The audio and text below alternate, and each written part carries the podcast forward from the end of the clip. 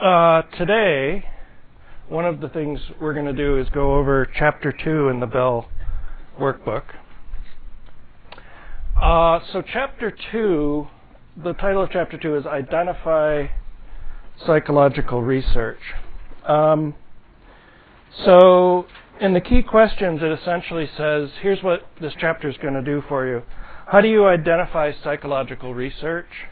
Uh, what's a citation? Um, what needs to be included for a descriptive uh, account of the study, right? Um, what are the uh, research results? And um, then it goes over a little bit of the key terms in experimental research, which I hope is mostly a review for you of what we've already talked about, with the exception of one thing, which I'll bring up in a second. So, what are the three key elements that you need to look for to know if something qualifies as what James Bell calls psychological research. Yeah. Oh, hold on, what's that? I hear somebody say citation. What else? A citation. What else? I'm sorry. Description. And results. Good. Awesome. So um, if you don't have all three of those, James Bell says it's not psychological research. What does he mean by that? It's not comprehensive. Why does it need to be comprehensive? Why can't I just say, um, I uh, ran an experiment in my introductory psych course and students uh, that sit near the window are smarter than students that sit near the door.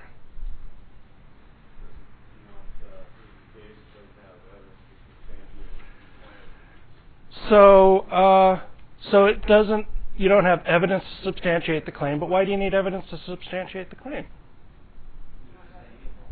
Otherwise, you could just say anything about behavior. Um, so people say, you know, I listen to, I drive home you know, I drive home uh, sometimes in the evening, and I turn on. I like to turn on the talk radio and see what people are saying on talk radio, and they say things all the time. I heard somebody on talk radio say, uh, uh, "What did he? What did he say that time?" Uh,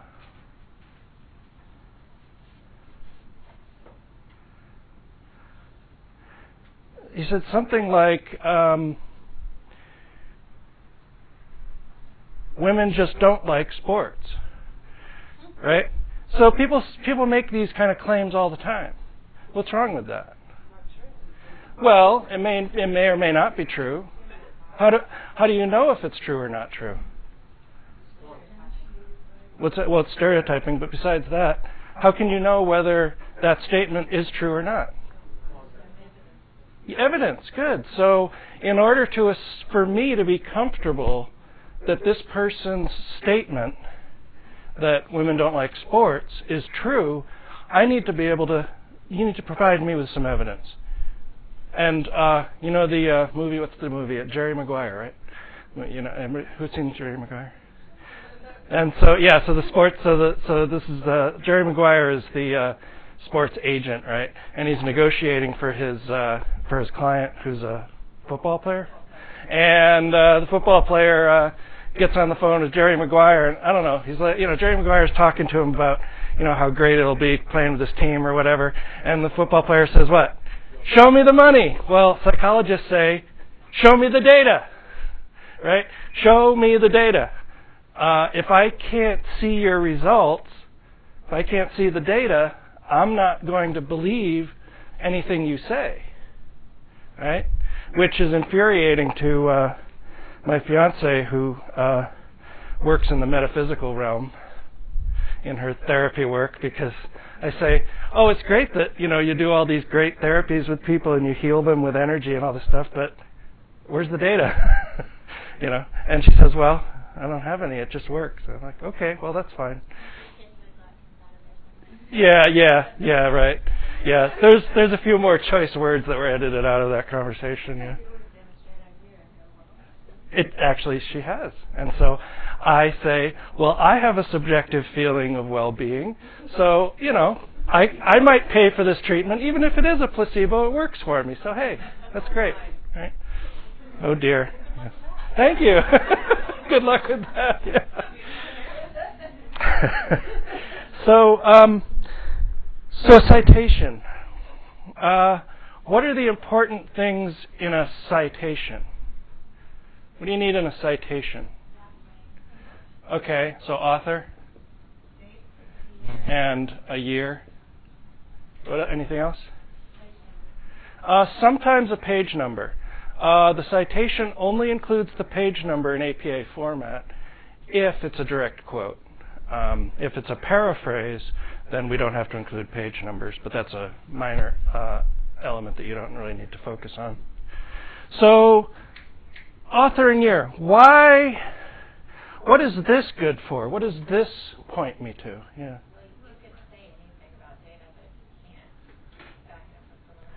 Okay, so for one thing, it establishes a little bit of authority, right? If I recognize this author as someone who I've already read previously, uh, has done research in the field, and I've been convinced by that person, then it can establish authority, but that can also be used uh, for propaganda, which we'll talk about in the next chapter. What else? Yeah, what does this do for us?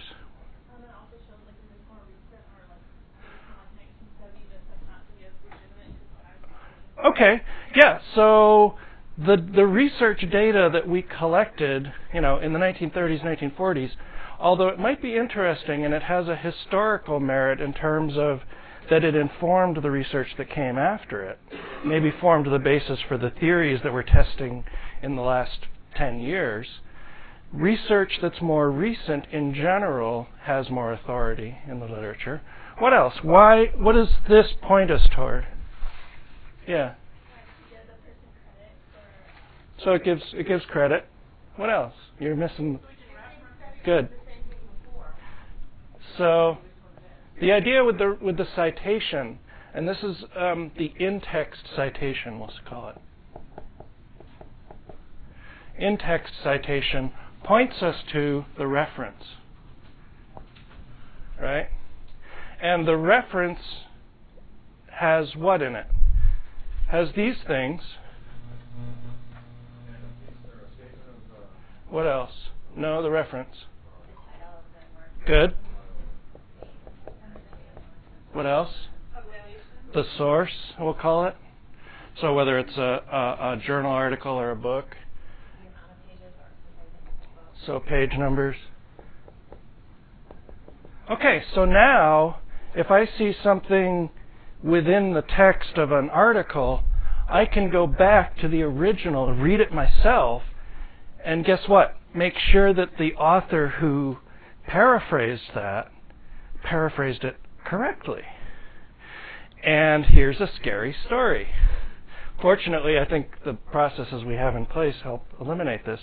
Uh, in, when I was in graduate school, um, I was asked to review articles for a journal, the Journal of uh, uh, Political Psychology, and um, I got a I got an article to review, and I was reading the article, and this is called peer review. Whenever you want to publish something in what's called a peer-reviewed journal, which has more status than say a magazine or something that doesn't go through this process, uh, I submit an article and it gets sent out to three or four reviewers who are anonymous, right?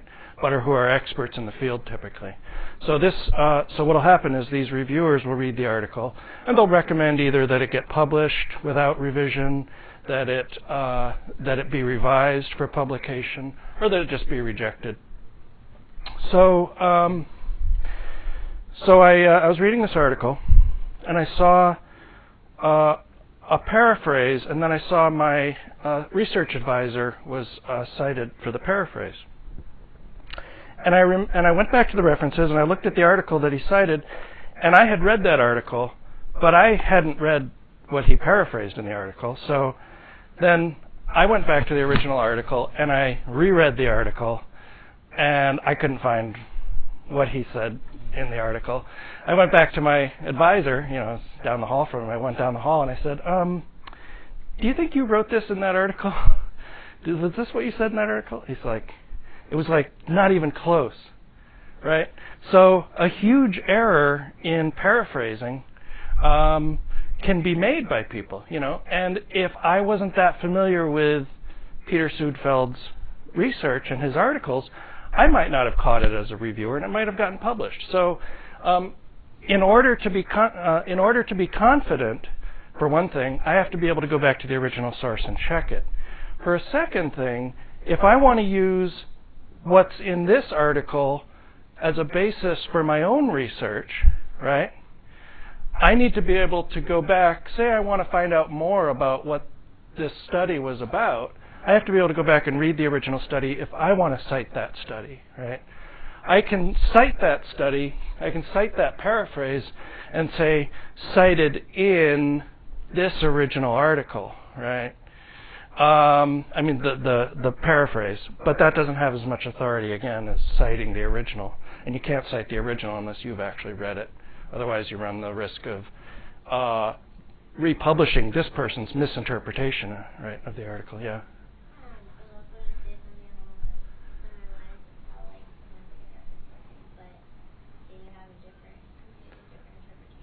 Sure. Yeah. So.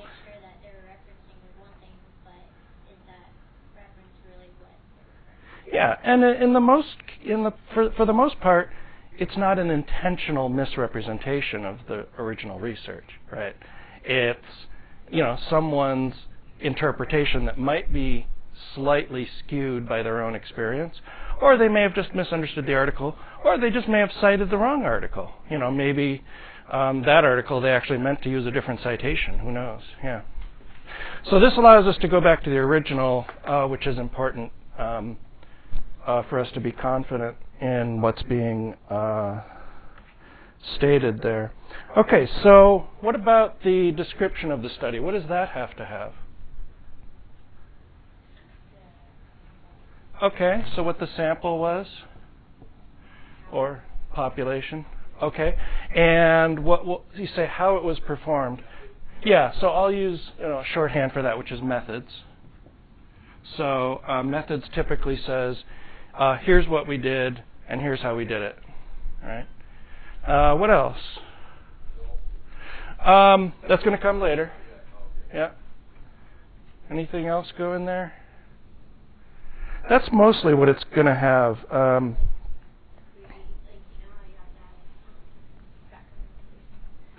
um, sometimes, yeah, sometimes the description of the study will have uh, background information but usually, what it'll have is um, that background information will be um, included in the introduction to the article or something, as opposed to describing the actual uh, research here.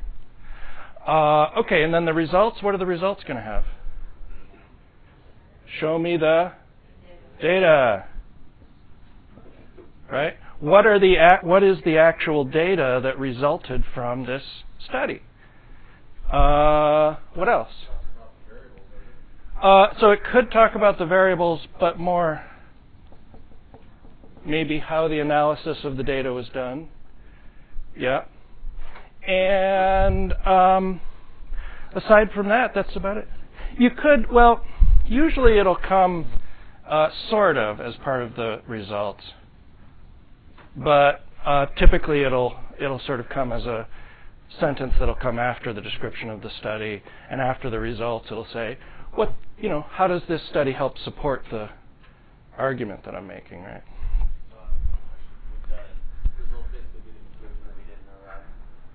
um, yeah yeah exactly the results are essentially what you did in the conclusion to your lab exercise that we did when you wrote up your conclusion you were essentially writing up the results although you probably didn't you know, you didn't have enough, uh, you know, you don't have enough data analysis experience to write out the percentages and stuff like that. But maybe you did. Maybe, um, yeah. So. Um,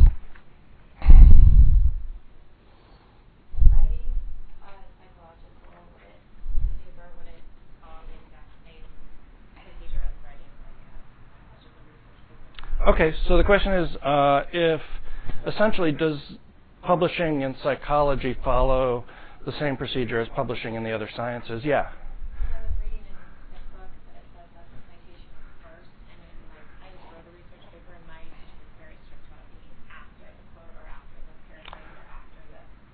Uh, there's a couple of ways to do it in APA format. Typically, typically it'll come last in the sentence, but there are ways to um, finagle it. So you could say, for example, Leighton. Yeah, um, Leighton wrote uh, uh, blah blah blah blah blah blah blah blah blah blah and then in parentheses 2006. Yeah, but in the book it was saying Yeah, you could do Leighton 2006. Yeah, yeah. There's all kinds of ways you can do it. It's generally the form. Um, we try to avoid this form of using the author first because the attention should be on the research and not the author. Okay. This gives this puts the author prominent in someone's mind, and it's actually one of the ways you can use uh, a prominent author to kind of as almost yeah as almost like a um, uh, as a propaganda technique yeah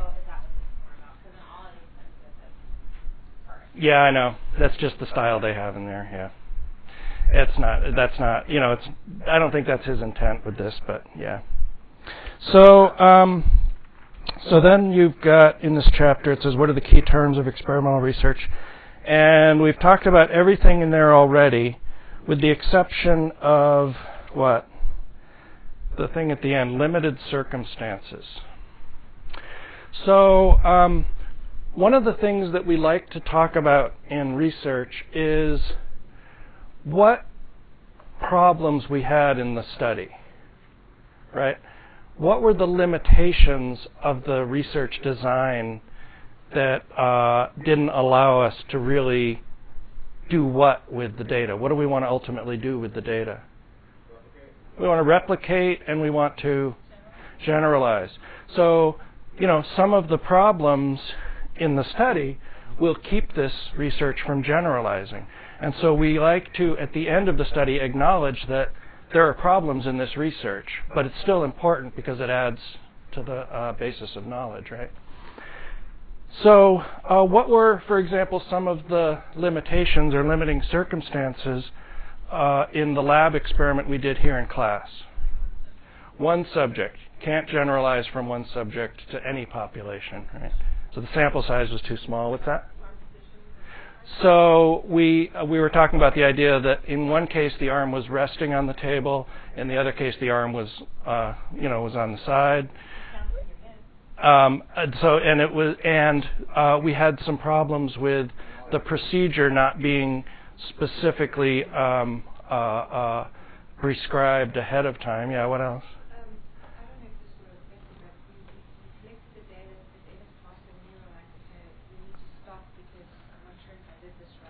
Okay.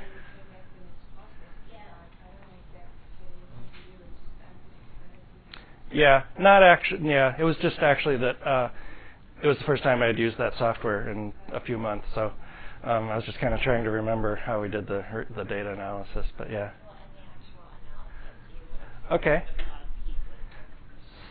So in the data analysis, again, uh, we didn't really specifically describe before the study how you know how I was going to choose what areas of the uh, of the graph to measure in terms of mean uh, strength, right? So these are all limitations that are important because they limit the generalizability in the case of um, one, one person. But they also are things that someone else who wants to follow up on this study can correct, right? We can help, our mistakes can help someone else avoid them in the future, right? So we want to always publish what we think we did wrong that might have influenced the results, right? So that's limiting uh, circumstances mostly.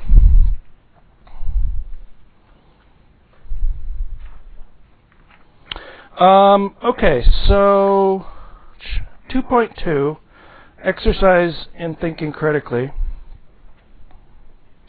So it gives you this um, article called The Bystander Effect by Ed Jones, 2002, Journal of Social Psychology. I don't think this is a real article. I haven't tried to look it up to find out, but uh, you know, one of the things that uh, James Bell will do is he'll give you these articles, and he intentionally writes errors into them, right?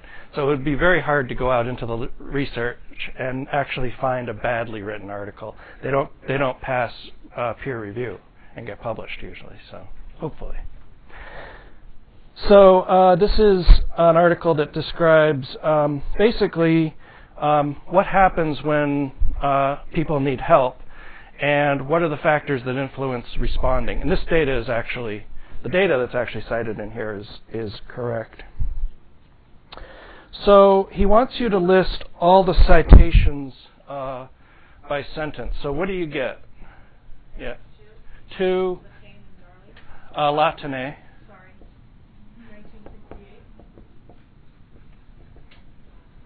Okay. What else? Sentence five. What was that? Rodin. What was that? Sixty-nine. Eight. Good.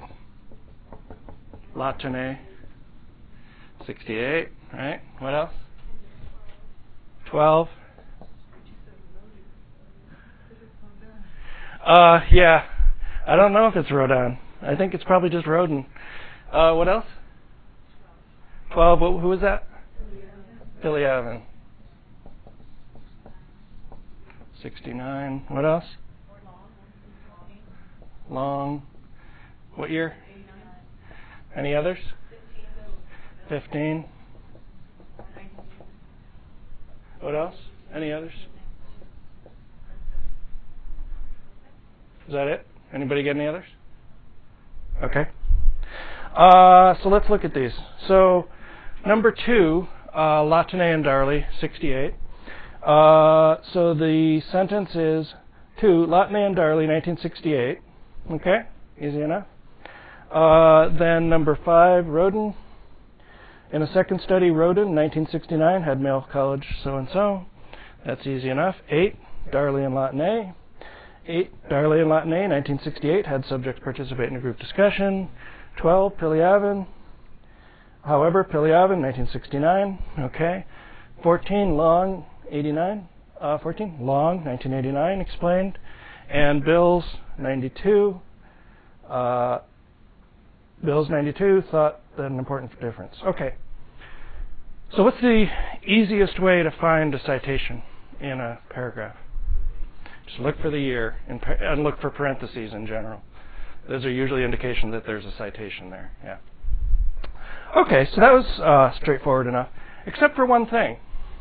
How many of you said number two and number eight, Latané and Darley? Yeah, uh, most pe- a lot of people will do that. Um, guess what? Those are probably two different articles. Um, order of authorship matters. Okay, so I have uh, I have a research. I have a book chapter actually.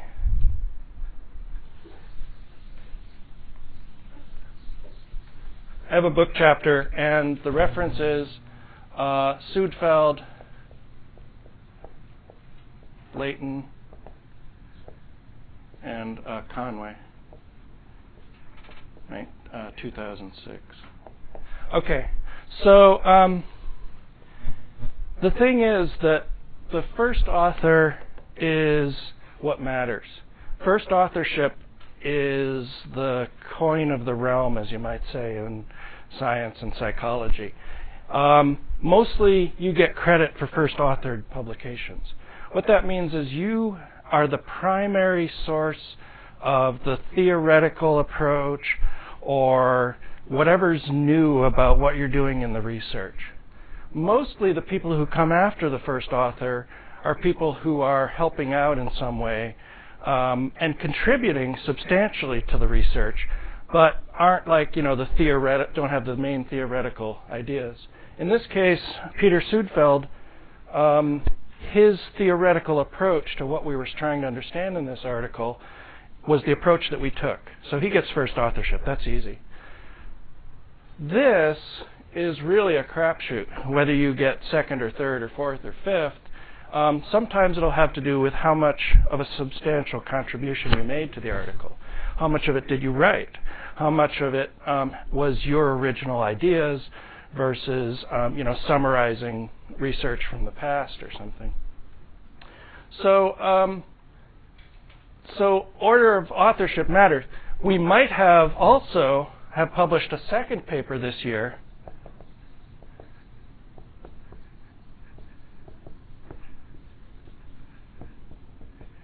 Sud, uh, Leighton, Suedfeld, and Conway, 2006, and these are going to be two different articles, most likely. Okay, these are most likely two different uh, articles. It's probably not an error on the part of the author. Um, okay, so number two, list the sentences for the psychological research, then the researchers, and the year. So uh, let me write those down.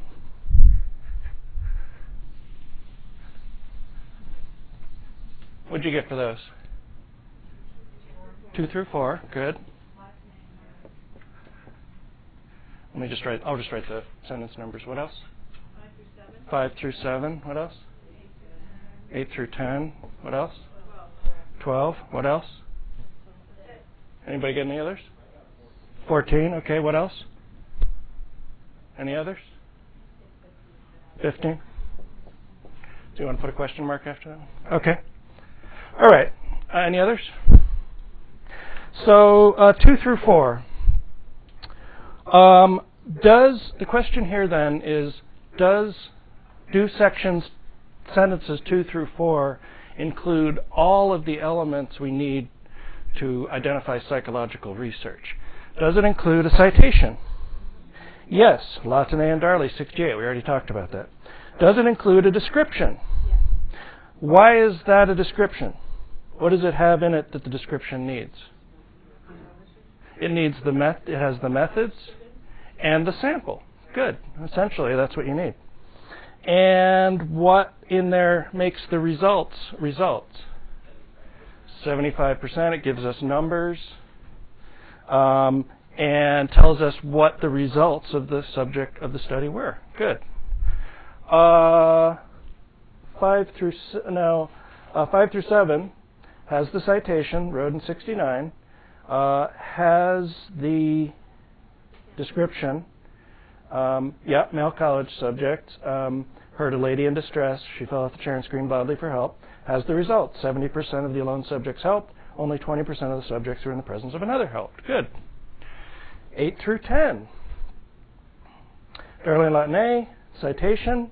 Had subjects participate in a group discussion in which another subject appeared to have seizure. Uh, description. Uh, again, more description. The subjects either thought they were in the discussion just with a seizure victim or thought that others were present in different rooms. Results 85% of the alone subjects helped, while only 31% helped when the subject uh, thought that others were also listening. Good. Uh, 12. Piliavin 69 found that, so it's got the citation. Now we have the results. 95% of the time, help was given to a man who fell to the floor of a subway car when a number of bystanders are present. So it actually tightens things up. It gives you the result and the description of the study in one sentence, which is really nice. Um, yeah, the bystanders in a subway car. Yeah. Yeah. Uh, so 12, 14 Long, 89, has a citation, explained that the bystander hypothesis means uh, that the presence of others decreases actual helping in a crisis. Description? No, not so much a description. We're not talking about the subjects. We're not talking about the method. It's actually um, it's actually analyzing other research. Yeah, and there's no results, right? Uh, 14. Yeah, 12 is good. Uh, 15, Bill's 92. What's that missing again? Yeah, it's really his interpretation. So again, there's no uh, there's no description and there's no results. So according to uh, uh, James Bell, that's not psychological research. Yeah. Good. Um, what about 11? Nobody said 11. Oh, okay. We should have said so. Don't don't feel don't be shy to say it, even if nobody else says it.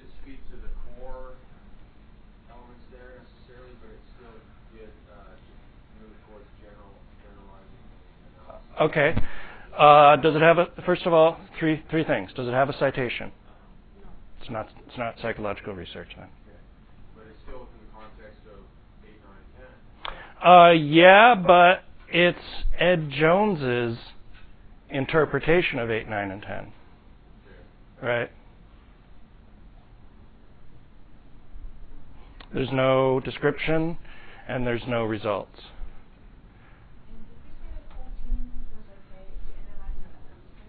No. Uh, again, no description, no results. Yeah. Yeah, more of an interpretation. Yeah. Oh, it does come back to Ed Jones at that sentence. Right. Hearing and speaking. Yeah, that's right. Yeah. Okay. So, any questions, ideas about that? All right, let's talk about um, chapter 3. I'll get you um, sort of primed for chapter 3. Chapter 3 is going to ask you to think critically about secondary sources in psychology. And he's going to use a four step procedure. And chapter 3 is going to start you with the first two steps. The first two steps are identifying the source, where the information was published. Um, and so it'll give you a little bit of practice in identifying journal articles versus books and how you know that. And then step two, reading to understand. Now, he's going to introduce a few new topics here.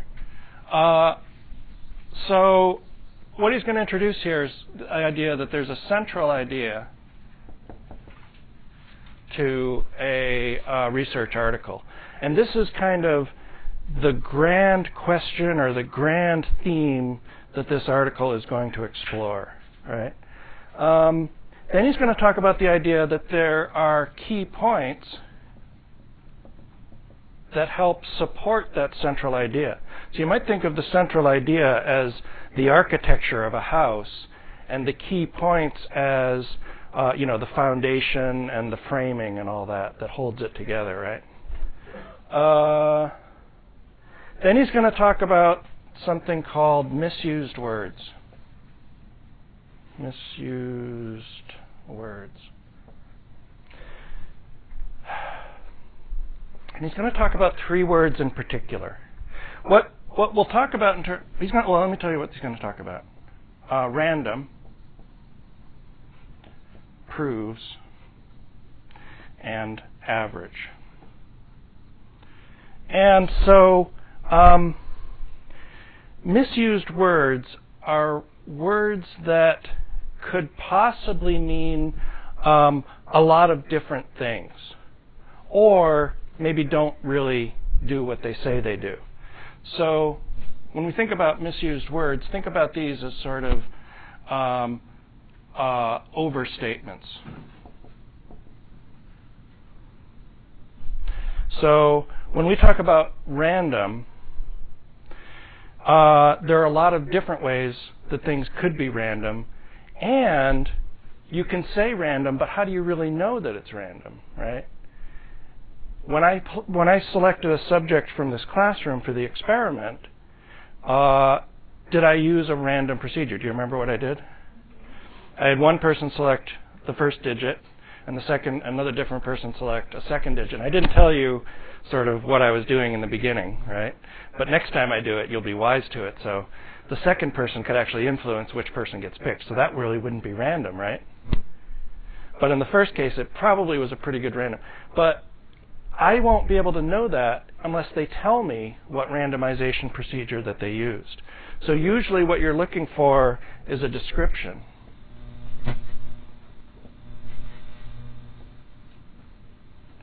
Um, it needs a description of what the randomization was. Now, in real research articles, that are gone through peer review and are published by people that are academics, we generally trust them when they say, I did a random sample and random assignment. But for the purposes of James Bell, go along with his little story here, and um, uh, that'll work. Proves.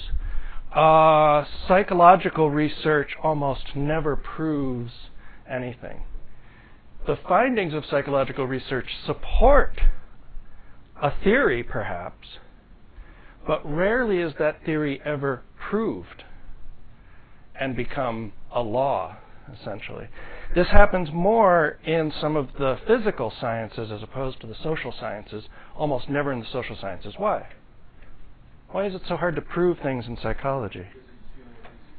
Because there's so many possible intervening variables that are going to affect the results.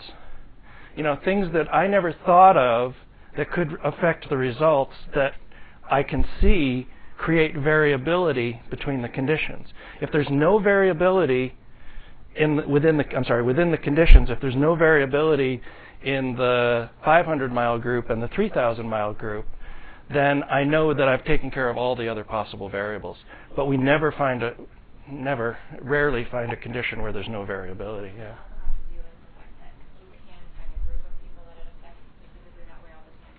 Sure. So differences, yeah, differences between, yeah, differences between populations, right? So proves is going to be a misused word. Average. Why is average a misused word? It's vague, right? Why is it vague? What is, what it, could it possibly mean? Okay, wait a minute. So there's different types of averages. Like what? You remember? The median, the mean, and the mode are all measures of central tendency, which are all averages. When we use average in sort of common parlance in our everyday speech, we typically mean the arithmetic average, right? So we take all the numbers, divide by the number of cases. But in science, we have to be much more precise when we say average, because what we really say when we say average is central tendency. And a uh, median is a perfectly acceptable average. In fact, it's a better average sometimes than mean if you have extreme outliers, right? Mode is a perfectly acceptable average, uh, particularly if you've got a lot of sort of um, things fall into neat categories. Or, like, um, when I do a survey, I might have you check off um, either disagree, uh, disagree strongly, disagree, agree, agree strongly. And I might be looking for the mode, which is the choice that most people took, right?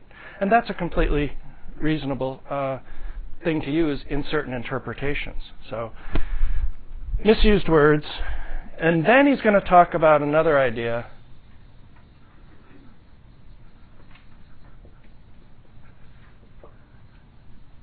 And he's going to talk about propaganda techniques. Now, the, you're gonna you're gonna be confused between two things: propaganda techniques and misused words. And the real one of the key differences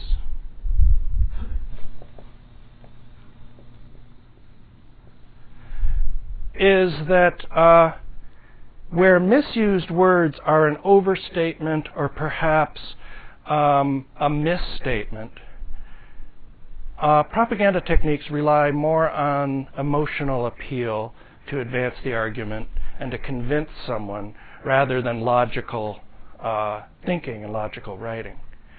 So instead of presenting the data and letting someone, you know, accept your conclusion based on their interpretation of the data, uh, a propaganda technique will say, you should believe this because everybody everybody knows it's true. Right? So we're in the middle of a campaign for the presidency of the United States, and you're seeing a lot of propaganda techniques. While you're reading this, think about what you're seeing in the ads, think about what you're seeing on the news and the sound bites, and how those don't give you the information you need to make a decision logically, they're yeah, they're appealing to your emotional uh, decision-making processes to try to convince you rather than give you all the information. There's a couple of reasons that they do that, which are uh, which are dealt with in social psychology, but.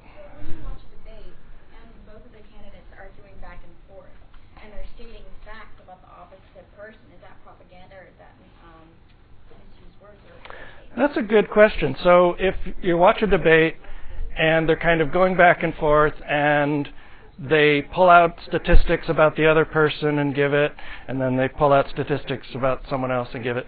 Um, mostly, it's uh, mostly it's sort of propaganda in the regard that they're going to present the data that supports their argument, but they won't present the data that refutes it. And in scientific writing, we present both sides. If we don't present both sides, when it goes to peer review, somebody's going to go, uh, you know what? Um, there is other research that shows the opposite here. So yeah, so the peer review process takes care of that. Yeah, but in in it is a form of sort of misrepresenting the truth by omission, right? So in a lot of ways, it, and that's one of the things you're going to struggle with in interpreting this chapter three stuff when you do the exercises. Is it a misused word or is it a propaganda technique? Sometimes the line is very confusing. And um, sometimes you'll find words that you think are a misused word, but maybe a propaganda technique, and vice versa. But don't worry about getting it wrong, because you learn from making mistakes. So, um, you know, make your best judgment. And when we come back and talk about uh, exercise 3.2, uh, we'll actually go through, actually have you get together in small groups and work out the answers yourselves and figure out where you are having problems with um, interpreting these things, which is fine. Yeah. So you look for many patterns the intent patterns, so yeah. So look for is the does the author does the author's tone tend to be, you know, um, tend to be uh, uh, intentionally leading you in a particular way rather than presenting the data and then making a conclusion, right? Maybe data is omitted because it helps um, avoid the uh, problems of uh, refuting data. Yeah. Okay, so that's chapter three. Um, that won't be for another couple classes. So, but I wanted to get you. This is something that always comes up, and so I wanted to give you that background before you actually do the uh, exercise. Anything else before we take a break? Oh, yes, I'm sorry. Uh, pass those uh, exercises forward, and I'll pick them up at the front of the room. It's about five of, so uh, please return here at about five after, and we'll pick up talking about memory.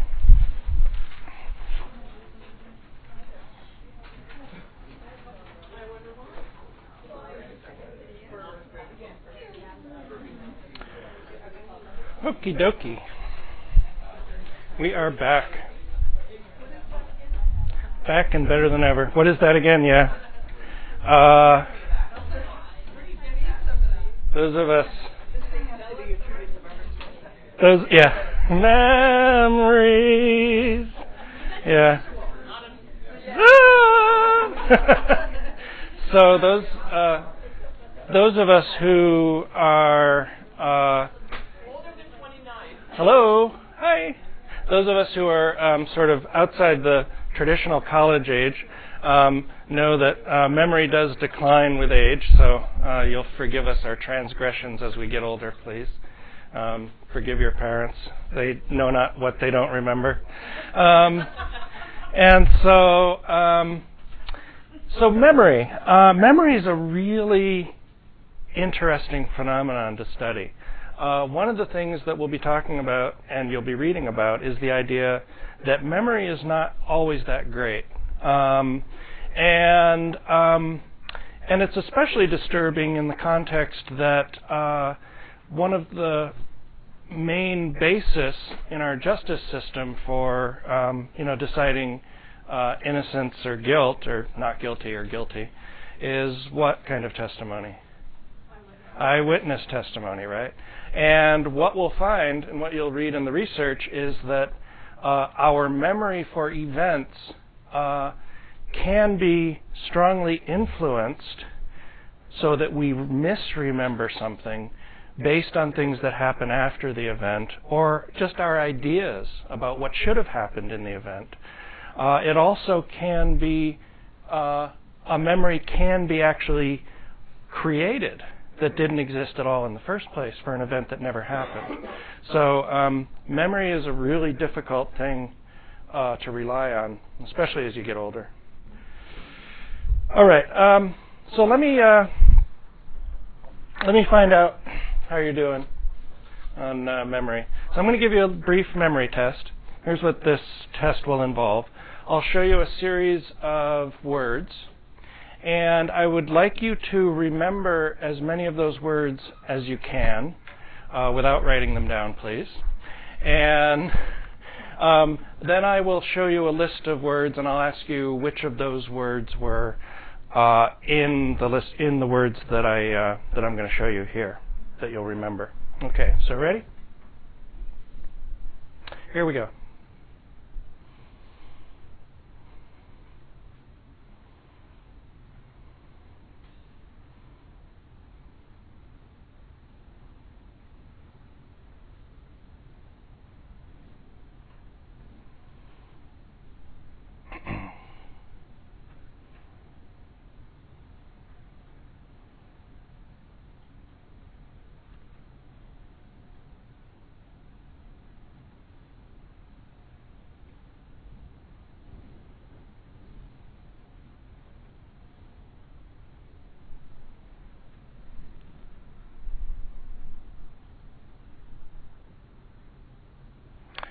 Okay. So uh, I'll ask you then uh, do you recognize any of the following words as one of the words uh, in that list of words based on your memory of those words? Night. How many people say yes? Uh, everybody. Uh, okay. Uh, relax. Anybody see that? No? Just me? Okay. Um, sleep. Uh, one, how many people didn't see it? Just raise your hand if you didn't see it. One, two, two. Okay, so we've got about uh, almost 30 students here, so about two or three out of 30, about 10%. Fall, who saw fall? Nobody? Okay. And dark, who saw dark? Uh, one person, maybe not, right? He's sort of halfway there? Okay. All right. Uh, so here's the good news.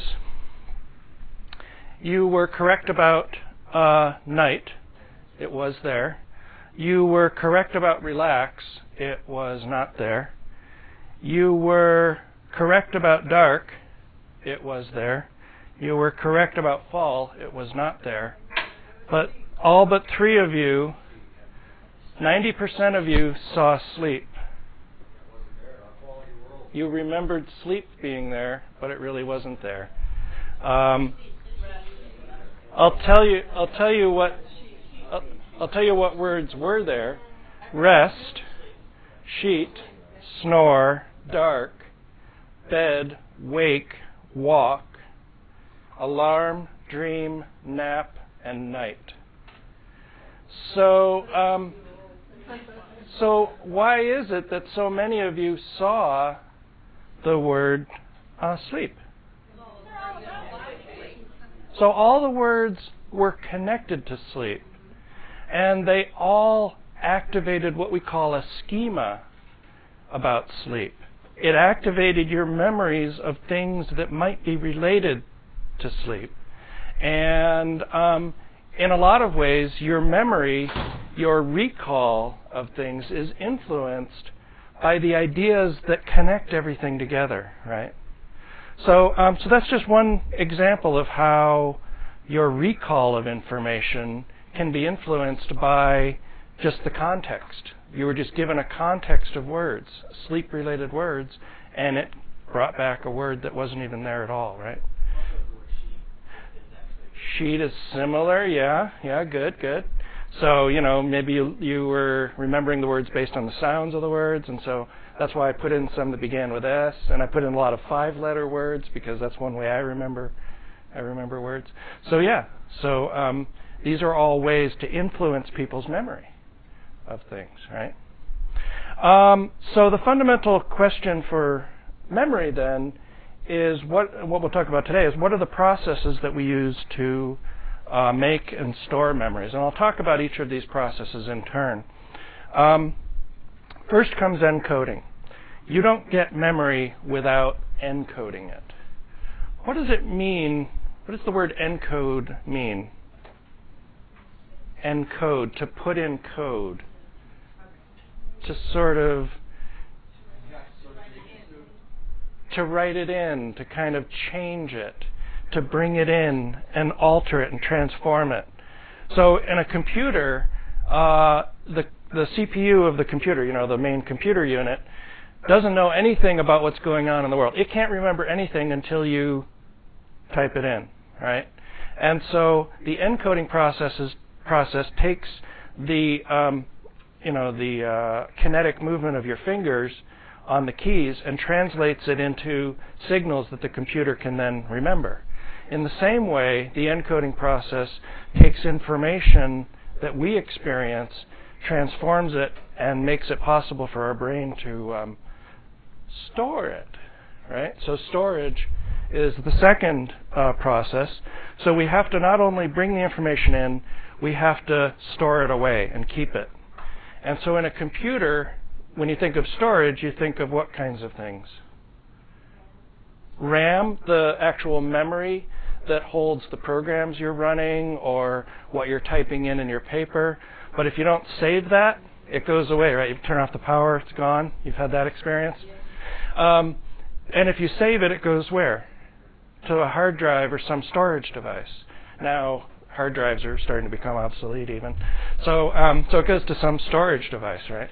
Um, and so it's going to be kept around for a while, yeah.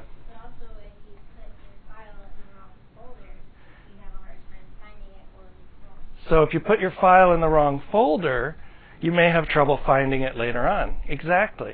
So storage can also have errors in addition to encoding. We'll talk about how the um, how we think memory is organized, um, but uh, it's really just a model. We don't totally understand it. But. And then the last part of memory is you got to get it out, right? You got to get it back. Um, you've learned a lot of things. You learned a lot of things in chapter one. You can't remember a lot of the things in chapter one. I know that. After you had the exam for chapter 1, 2, and 3, there are a lot of things in chapter 1, 2, and 3 that you just jettisoned immediately. Not really. It's not exactly how it works. Um, but we'll, and we'll talk about why you don't remember that stuff. But uh, basically, um, errors in retrieval will sometimes cause problems in memory. So all of these processes can go wrong. And if one of those processes goes wrong, the memory's not going to work right. So there's a lot of opportunity for memory errors. Right? Okay. M- generally, memory works pretty good, but um, again, you're going to have to be wary of all the possibility for problems. So let's talk about encoding first. When we talk about encoding, um, essentially what we're doing in encoding is we're preparing the information that we get from our senses or uh, from our um, emotions, right? All of this information, we have to sort of get it ready to be stored in either short term or uh, long term memory. And we'll talk about those two types of memory in a second. How do you do encoding? You don't you know, we don't generally think of it as a conscious process, but really it is. Yeah, that's really the only thing you can do to encode information for memory is rehearse it, rehearse it, rehearse it. And the more you do that rehearsal, the more it's going to be prepared and transformed and made capable for you to move it into memory. Okay? And that rehearsal also strengthens the um, what we'll call associations between memories, and that's going to be important. We'll, we'll talk about that later. and so when we talk about rehearsal, there's really two ways that you can rehearse information. What are those two ways? Do you remember from the text? Um, maintenance rehearsal is the first one. And essentially, maintenance rehearsal is repeating things to yourself. So uh, when you learn something relatively simple, like I tell you, um, meet me in my office in Social Science 215. I'm in cubicle uh, H12. And so you say, okay, I'll see you there. And all the way walking over there, you're probably going, uh, 215 H12, 215 H12, 215 H12. And what's that? I didn't hear that. So what if you do? Yeah, that's actually very effective for maintaining relatively short-term memories, right? It's like in a computer, you have to keep the power turned on. If you turn off the power, it doesn't get moved into long-term memory, into the into the hard disk, right? So you keep that power on, you keep that repetition going, um, and it's generally good for simple little things you have to remember. But guess what? It's not going to be so good for the question on the exam that asks you to identify the parts of the neuron and the processes of neurotransmission. That's really complex information. So um, phone numbers are a great example of maintenance rehearsal. When I need to make a phone call, uh, you know, one of the things I do if I'm going to call somebody on campus, you know, I go into the PCC directory and uh, I look up the number. And let's say I close the window for whatever reason, I don't have it in front of me, but I remember it's 4723. And so all the time between when I see it on the screen and when I actually dial the number, I'm going 4723, don't forget it, 4723, don't forget it, don't forget it, don't forget it, 4723. And um, ho- hopefully I, I remember. And then uh, while I'm dialing, I'm like, oh. But see, here's the deal. So I look up the number and 4723, and I get a phone call. And I answer the phone call, and I talk to the person, I hang up the phone, it's gone, right? Um, elaborative rehearsal is much more effective for information um, that we're going to be doing long term retrieval on, but it still relies on repetition. In order to remember stuff for the exam, you still have to go over it and go over it again and go over it again. Or test yourself. That's another way to do repetition, right? Take the practice tests online and that rehearses your knowledge. You go back into your memory, you retrieve that information, and you do that repetitive process. Um, elaborative rehearsal relies on elaboration, which is building complex connections between ideas and concepts. Right? What's that? Associations, yeah. So. Yeah, yeah. Yeah, yeah, yeah. And how the operations work and how they affect other things. And you form these complex um, connections and associations. And what this is going to form is something called long term potentiation. Potentiation. Does this remind you of something we studied in uh, neurons? Action potentials, right? Essentially, um, long term potentiation says um, the more you do elaborative rehearsal, the stronger the connections between memories get. Those neural connections that we think of, this is how we model it, between memories get stronger and stronger and stronger. The less you do this, or the more you don't do it, the weaker and weaker those potentiated networks get. So they have the potential, and you can increase that potential through uh, elaborative rehearsal. Um, no, not so much. Does it have to do with plasticity? Is the question? Uh, probably not. Although um, plasticity, um, you know, plasticity refers to broadly the ability to adapt and change organization in the brain, and to that degree, yes, it does have to do with plasticity. But when you think about brain damage, not so much. Yeah. Although, as I said, if you get a stroke, one of the things that plasticity will do is it'll help form those connections around that area that had the stroke. So if you needed to, you know, use that area where the stroke was to get the memory, you probably won't get it back. But if the memory is peripherally connected to that area, eventually you might um, you might recover it because of plasticity and the uh, the reorganization of the connections in that area. A couple questions here, yeah. First, Brittany.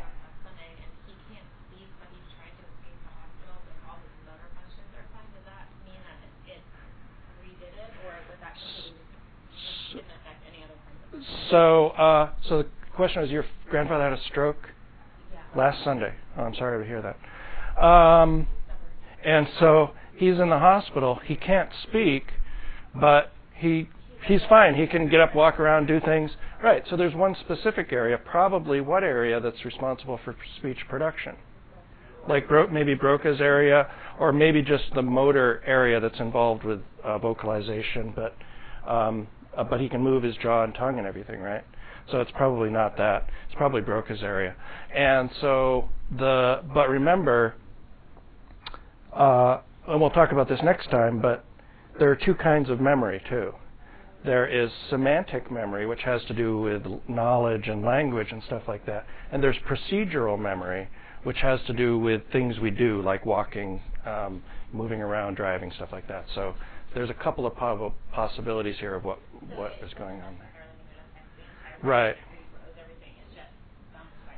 Right, because um, we do have isolated areas of the brain that are uh, that have to do with function. Now, what would be interesting is memory, how his memory might have changed after that. But yeah.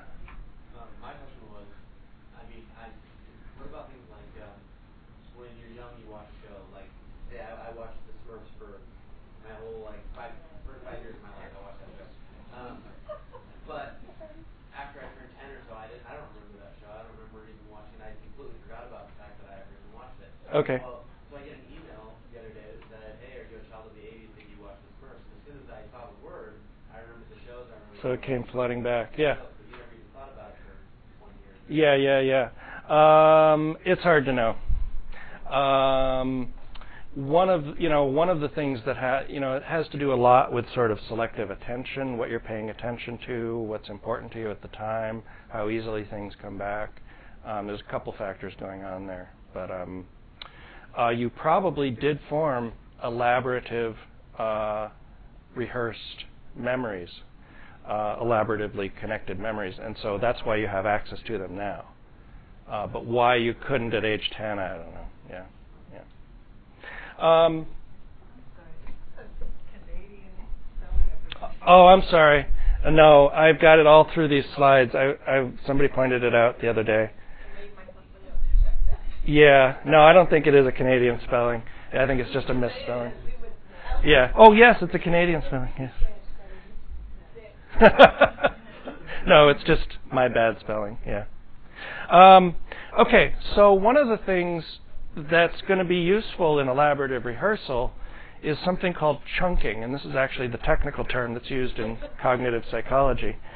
Um, what's that? Yes, it is preposterous. Um, so the idea with chunking is it's very difficult to remember a lot of information. So one of the things we do is we break down lots of information into smaller pieces that we can manipulate more effectively. And this has to do with the idea that we have um, we can process seven units of information plus or minus two approximately. And so basically five to nine pieces at a time. So if I want to remember something that's, you know, 10 pieces of information, I've got to break it up into pieces that I can remember. Uh, what do you remember that has 10 pieces of information? You remember it all the time. What's that? Uh, phone numbers. Yeah phone numbers. And so um, your phone number is broken up into chunks. What's the first chunk? 503 in this area, which is the area code. Yeah, the area code. And that tells you something about the geographic area where the phone number is. Uh, it used to. Not so much anymore because now cell phones are have all kinds of crazy area codes. We're moving away from that geographic designation. But so that's one chunk. What's the second chunk? The prefix number. So um, I know that the prefix number for the phone numbers at PCC is 977. Okay? And I know that PCC is in Portland, and I know that Portland is in the area code 503. So now I've got six digits already. I've got four more to remember at the end, which is called the exchange number. And so all I've got to really do is remember the last four digits of anybody on campus, and I know what their phone number is if I want to dial from off campus. Right? So chunking allows us to break this these complex uh, elaborations into smaller pieces. So you know when you when I I did some chunking for you when we talked about um, the organization of the nervous system. The organization of the nervous system has several pieces, but I broke it down into groups of chunks of two. Uh, you know the uh, se- the central and peripheral. The peripheral has two chunks, right? The uh, somatic and autonomic, good. And then the autonomic system has two chunks, the sympathetic and parasympathetic. Good, you remembered more than I thought you would. So, um, so this chunking allows us to organize this memory in these elaborative, complex networks, right? So these are. Um, this is going to be really great for remembering stuff for your exam, elaborative rehearsal. Maintenance rehearsal is going to be really lousy because in order for you to remember everything for your exam, you will have to read your textbook and remember everything you have to remember and keep repeating it to yourself over and over and hope you don't get interrupted by somebody or something and you know stop your repetition and go oh no. Now i got to start over. Right? Yeah that would be bad.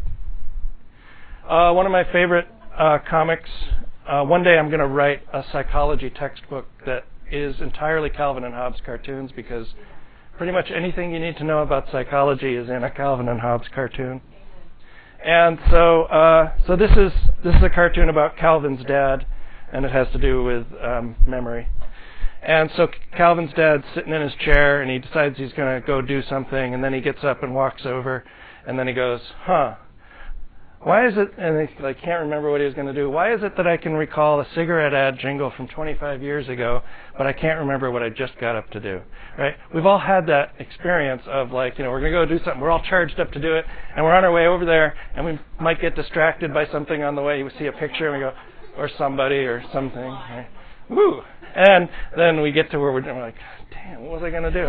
Right? So that rehearsal process must be getting interrupted there. He's not using elaborative rehearsal to remember what he's going to do. He doesn't have to because he's just walking over to do something. He's got, you know, only 30 or 40 seconds, so he can, you know, do that maintenance rehearsal. But if he stops doing that maintenance rehearsal, he's not going to do it. Well, why does he remember the cigarette ad jingle? So he did repetition, and that repetition was in a context, right? It's connected, it's elaborated, and uh, it's over a long term. And one of the things that's important for you for when you study for your exams is what's called distributed learning, distributed practice.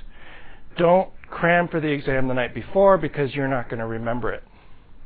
Um, but if you do your learning in distributed chunks over the course of time, if you hear the cigarette ad jingle over and over over the course of time, you're going to remember that stuff much more uh, on a much longer basis. So, 25 years from now, you'll go, "Wow, I can still remember the divisions of the nervous system. I'm pretty good."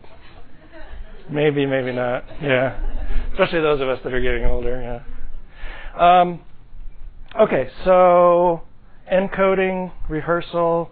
Let's talk about uh, storage. So uh, Calvin's dad is going to have to store this memory. And when we talk about storage, we divide storage into three different types of storage. Um, sensory storage or sensory memory, which uh, has to do mostly with vision and hearing. Um, working storage, which has to do with Uh, information and thoughts that we're thinking at the moment. So, what I'm saying to you is going into sensory storage and then moving, hopefully, relatively immediately into working storage where you can use it to think about what I'm saying. And then you're going to have to move that thinking about what I'm saying into long term storage so you can remember it later. Now, for most of you, you're sitting there um, writing these things down because you're going to have to do what with it to remember it? Rehearse it, yeah. So you're going to have to do elaborative rehearsal. So you want to remember what I was saying. It's very difficult to you know remember everything I said. So maybe you'll listen to the podcast later, and that'll remind you, or you'll look at your notes, and that'll remind you, and that'll help for the exam or whatever. Yeah.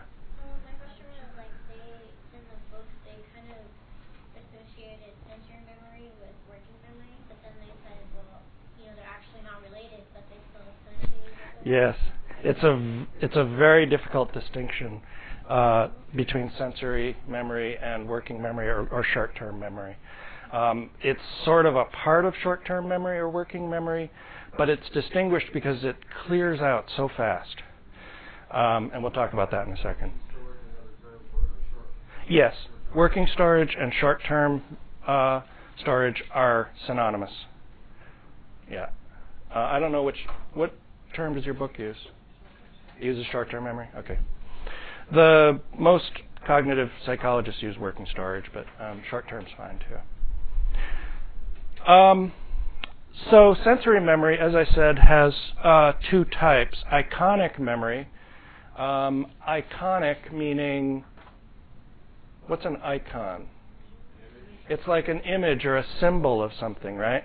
And so iconic memory tends to be visual memory, and it tends to clear out of memory very quickly because we're always getting new visual images, right? All the time. And light moves really fast. So we can process these visual images really quickly. Um, echoic memory, echoic, echo, sound, auditory information. And so our memory for sounds uh, is a little bit different. It's still considered part of sensory memory, but the clearance rate is much slower, where iconic memory clears out within about a second. Uh, echoic memory takes uh, sometimes three, four seconds to clear. Um, because guess what? Sound moves a lot more slowly than light does and we receive information about our environment not always immediately, but sometimes in a delayed fashion because of the sound, the rate of travel of sound, right?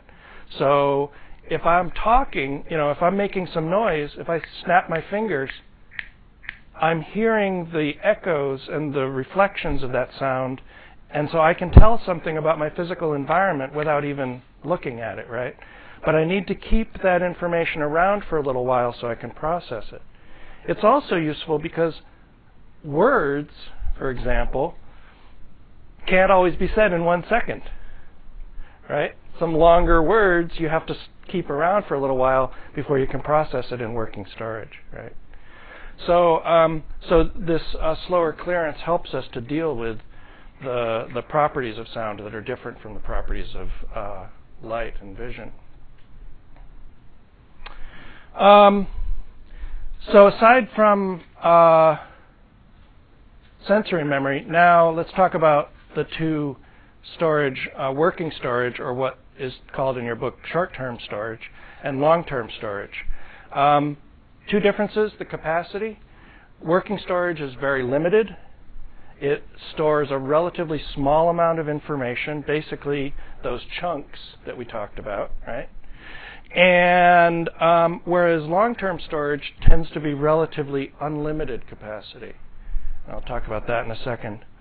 We have very fast access to working storage information. Um, when I'm doing a math problem, I'm keeping the math problem in my head in working storage memory while I'm solving the problem, right? But it takes me a while to get out of long-term memory the process that I need to solve the problem, right? Um, very short duration to working storage memory, um, somewhere around 20, 30 seconds maybe. Whereas uh, long term storage, uh, basically you have memories for your lifetime. Uh, so those things stick around a long time. So examples of working storage is the current thoughts that you have, um, you know, the ideas that you're thinking about, the things that I'm saying right now are moving into working storage, and you're going to decide whether you're going to process process them into long-term storage or not. In this case, you've got your notes. You're going to go, okay, well, I don't have to really process it into long-term storage. Plus, by the time I'm done with one or two sentences, you've got to get that stuff gone because you've got another one or two sentences that are going to have to go into working storage. So this is a sort of a flowing process of memory. It's not like, you know, it goes into sensory and then it kind of moves over into working storage and it sits there for a while and then it moves over into long term. This is a more of a kind of continuous process. Don't think of it as so um, individual.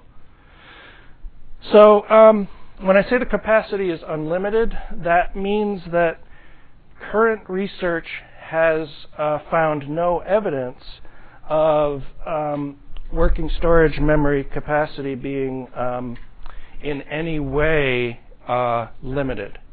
Uh, I'm sorry, long-term storage capacity. Um, that is, we we we have no evidence that you've ever forgotten anything that you've learned. What we have better evidence for is that you can't get to the memories that you have. Okay, so that's why we say the capacity is unlimited. Um, all right, so how do you get to those long term memories? Yeah. Smell. Good. And smell does what to memory? It cues it or triggers those memories, right? So you smell something that reminds you of something you smelled before, and you get this flood of memories coming back, right? What else? Auditory. Yeah, auditory signals, right? Um, you know, you hear somebody's voice on the, you know, somebody calls you that you haven't thought about in a long time, and you get the memory of what they look like, you know, what you did with them, you know, what your association with them was, and these are all connections, right? So these triggers will will stimulate the connections between memories. Yeah.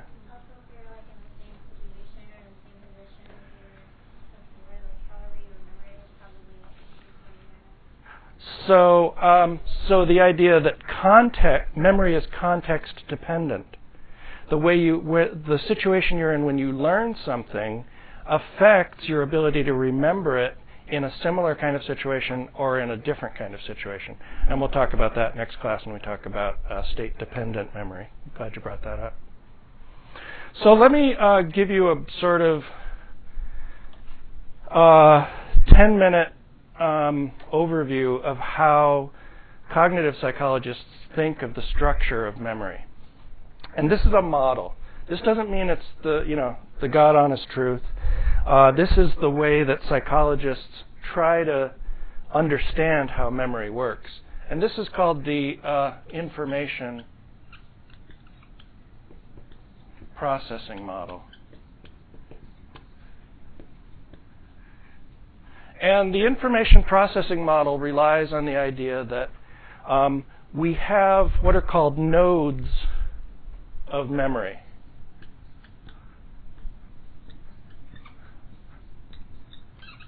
And these nodes of memory you might think of as um, pieces of memories or uh, ideas or images that you have in memory. And alone by themselves, they don't mean anything. What means something is when you form associations between those nodes. And all of a sudden, the associations start to build meaning between these discrete pieces of memory that we have. And so the idea here is if I remember, if I experience something like a smell, that becomes what's called a prime or a cue, and that triggers one of these nodes of memory, and that triggering of that node of memory causes the triggering of another node of memory. So all of a sudden, we get these what's called spreading activations of memories. So when you smell something, you get all this information back that is either centrally or maybe even peripherally related to what you smelled or what you saw or the voice you heard, right? So you hear somebody's voice, you think about you know the job you had when you worked with them, and then you think about the other people you worked with, and then you think about you know the things you sold and how much it was overpriced, and all this you know all this crazy unrelated stuff comes back because these are all associations between um, between these memories. And so we think about in the information processing model, we think about the idea that these complex associations are what give memories the richness and meaning that they have. Otherwise, they'd just be little pieces of information that don't mean anything, right? So let me give you a bit of a sort of visual um, idea about this. Any questions before we do this? Hopefully, this may clear up any confusion you have. Um, so the idea here is that we have uh, nodes of memory and so I might have a node of memory which has to do with the summer jobs that I had. Um, and I remember that I had, you know, maybe uh, three different summer jobs. I had a summer job working at Dairy Mart, which really sucked. And I had a summer job mowing lawns, which wasn't really that bad, but boring. And I had a summer job uh, throwing hay, uh, you know, taking bales of hay and um, throwing them off of a truck, throwing them up about 10 feet into a barn. Has anybody done that? Oh man, that's worse than working in Dairy Mart. it's exhausting and dirt, and it, the and the hay gets in your clothes, and it irritates your skin, and uh, and then you the twine just digs into your hands if you don't have gloves, and um, yeah, um, yeah. My grandfather had a farm, so. Um, so I've got these um, memories, and again, by themselves, they don't mean much, but all of a sudden, now we've got these other pieces of information that are going to start connecting them, right? I've got a memory for grass and what grass is like. Um, and that memory for grass is going to wind up being connected to doing mowing lawns, but it's also going to wind up getting connected to the lawn tractor that I used when I was mowing grass and the same tractor I used for gardening. And um, maybe um, I've got nodes for friends that I have. Uh, my friend Wilbur, who's got brown hair, so I've got a node for you know people with brown hair. And um, I actually have had some girlfriends. Um, you know, uh, Becky was one of my girlfriends.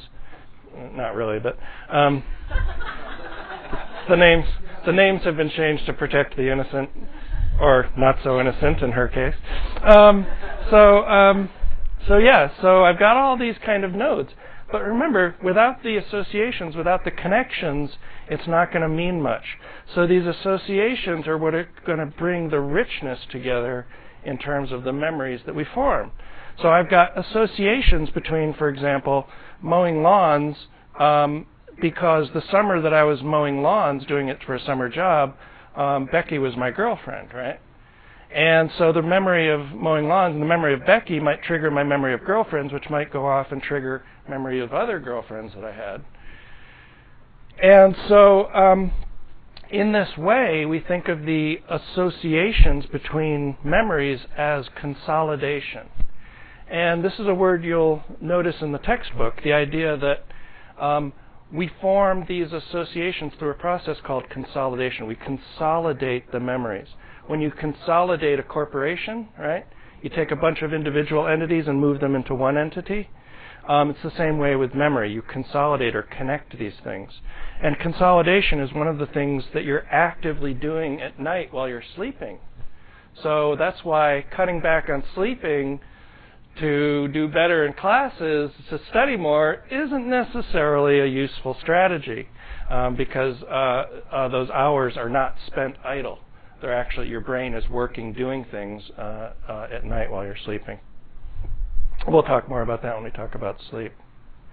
Okay, so we've got these associations, and the idea here is how can we make some mem- why are some why do some memories come back so much more strongly than other memories, right?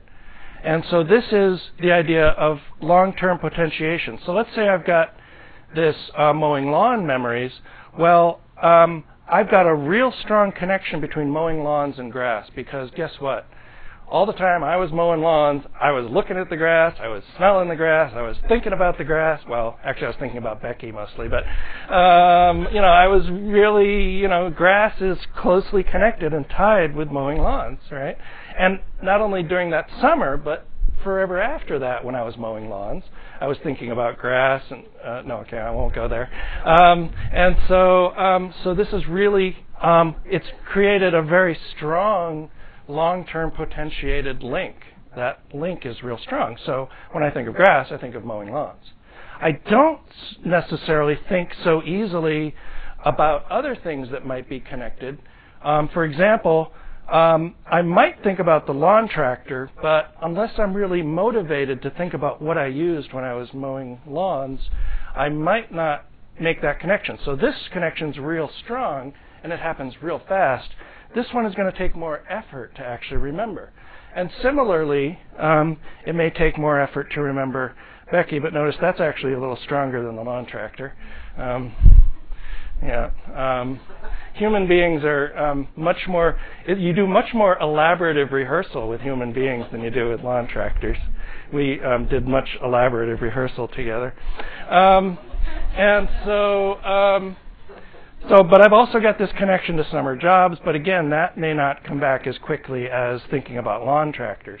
And it's going to take me a while to get to gardening from grass, right? It's going to take me more effort and more time to make that um, connection, but it's still there. So, um, as I said, in order to get to this memory, you need some sort of prime, some sort of cue to get into that network. Otherwise, the network doesn't get activated. And so that's the idea of um, of a prime and spreading activation. And so one of the things that's going to happen is maybe you know I'm walking uh, in my neighborhood and I smell somebody cutting grass, and that becomes a prime or a cue for remembering grass, and then that's going to trigger mowing lawns, and that's going to trigger remembering Becky, and um, you know hopefully I'm not with somebody else when I'm doing it, and uh, so these these activations get triggered, and that's really fundamentally how these associations are going to work uh, in terms of how you understand memory and how you get these really complex, intensive associations back. So, um, hopefully, that um, sort of visual demonstration may help some of you who, um, with the words, the words are hard to kind of figure out how they how it works, how we think it works. But again, remember, this is based on models we have of memory, not necessarily you know, as I said, the God's honest truth of how it works. We still don't understand how all these neural uh, processes work in detail, but this is the best model we have. Uh, question from Remy first. Yeah, so now can you just get an automatic association to something that wasn't connected before because of all the previous networking? Like, can you go straight from mowing grass to girlfriend? Um, uh, so no. So the question is, can you form associative networks that haven't been formed previously? You can, but it's going to take you a lot of elaborative rehearsal to do so. It's more likely that you're going to go through those um, existing elaborated networks. Yeah.